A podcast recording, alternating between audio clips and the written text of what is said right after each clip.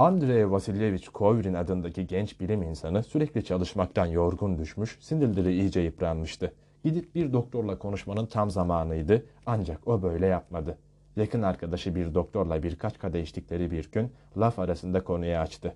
Belki de ona köye gidip bütün baharı hatta yazı orada geçirmesini salık verdi. Kovrin tam o sırada uzun bir mektup aldı. Mektubu gönderen Tanya Petoskaya, Kovrin'den kendi köyleri Boriskova'ya gelmesini, bütün yazı onlarla birlikte geçirmesini istiyordu. Eh bu durumda değerli yakınlarının yanında tatil yapmak Kovrin için kaçınılmaz oldu. Aylardan Nisan'dı, Kovrin önce kendi köyü Kovrinka'ya uğrayıp herkesten uzak üç hafta geçirdi.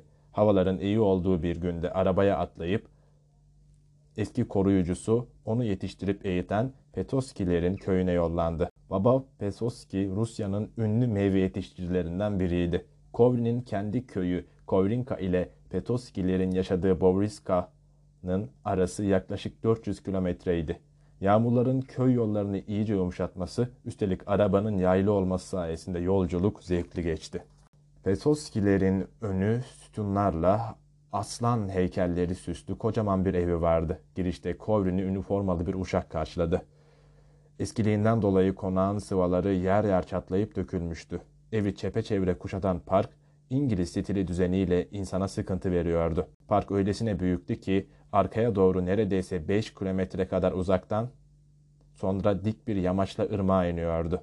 Dik yamaçta kökleri kıllı hayvan pençeleri gibi toprağın üstüne çıkmış iri çam ağaçları vardı. Irmağın ıssız kıyılarında acıklı acıklı ötüşen kız kuşlarını dinlerken insan ister istemez hüzünlü bir aşk şarkısı söyleme isteği duyardı. Buna karşılık konağın önündeki avlu ile yandaki 30 dönüm fidanlık ve meyve bahçesinde neşeli bir canlılık, cıvıl cıvıl bir hareketlilik sürüp giderdi. Hatta kötü havalarda bile. Kovrin, Petoskilerin bahçesinde gördüğü güllere, zambaklara, kamelyalara, en beyazından tutun da duman rengi koyuluğunda lalelere kadar böylesine çeşitli ve bol çiçeğe başka hiçbir yerde rastlamamıştı. Baharın ilk günleriydi, çiçeklerin çoğu seralardan çıkarılmamıştı. Gene de bahçe yollarında, şuraya buraya serpiştirilmiş çiçek tahlarında, özellikle çiğ damlacıkların yapraklarda ışıl ışıl parladığı erken saatlerde insan kendini körpe çiçeklerden oluşmuş bir masal diyarında hissediyordu. Baba Petoski'nin saçmalık diye nitelendirdiği bahçenin bu çiçeklik ve süsleme bölümü çocukluğunda Kovrin üzerinde masalsı bir etki bırakırdı. Gerçekten de doğruydu. Petoski'nin söylediği saçmalık sözü. Çünkü doğayla alay edercesine çok garipsüz ağaçları yetiştirmiş, meyve ağaçlarına akla gelmedik tuhaf biçimler vermişti. Ana yolun iki yanında sıkça dikilmiş, duvar gibi tıraşlanmış her çeşitten meyve ağacı mı istersiniz? Piramit görünümlü armutlar mı? Küre biçiminde meşeler, ıhlamurlar, dalları şemsiye gibi açılmış elmalar, şamdan ya da kemer biçimi verilmiş, bazıları soylu ailelerin armalarına benzetilmiş. Hatta baba Petoski'nin bahçıvanlığa merak sardığı 1862 yılının rakamlarına benzeyen erikler mi? Hele güçlü gövdeleriyle palmiye gibi dimdik uzanan öyle biçimli ağaçlar çarpartı ki gözünüze, şöyle yakından bakınca bunların bizim bahçemizdeki çarpık çurpuk Frank üzümü, Bektaşi üzümü asmalarının düzgünleri olduklarını görürdünüz.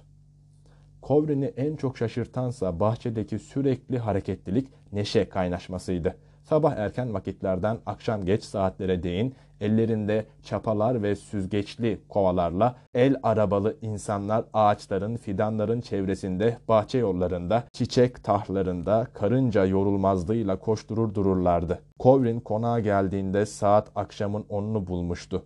Tanya ile babası Yegor Somyevich Petoski gene büyük bir koşuşturmaca içindeydiler.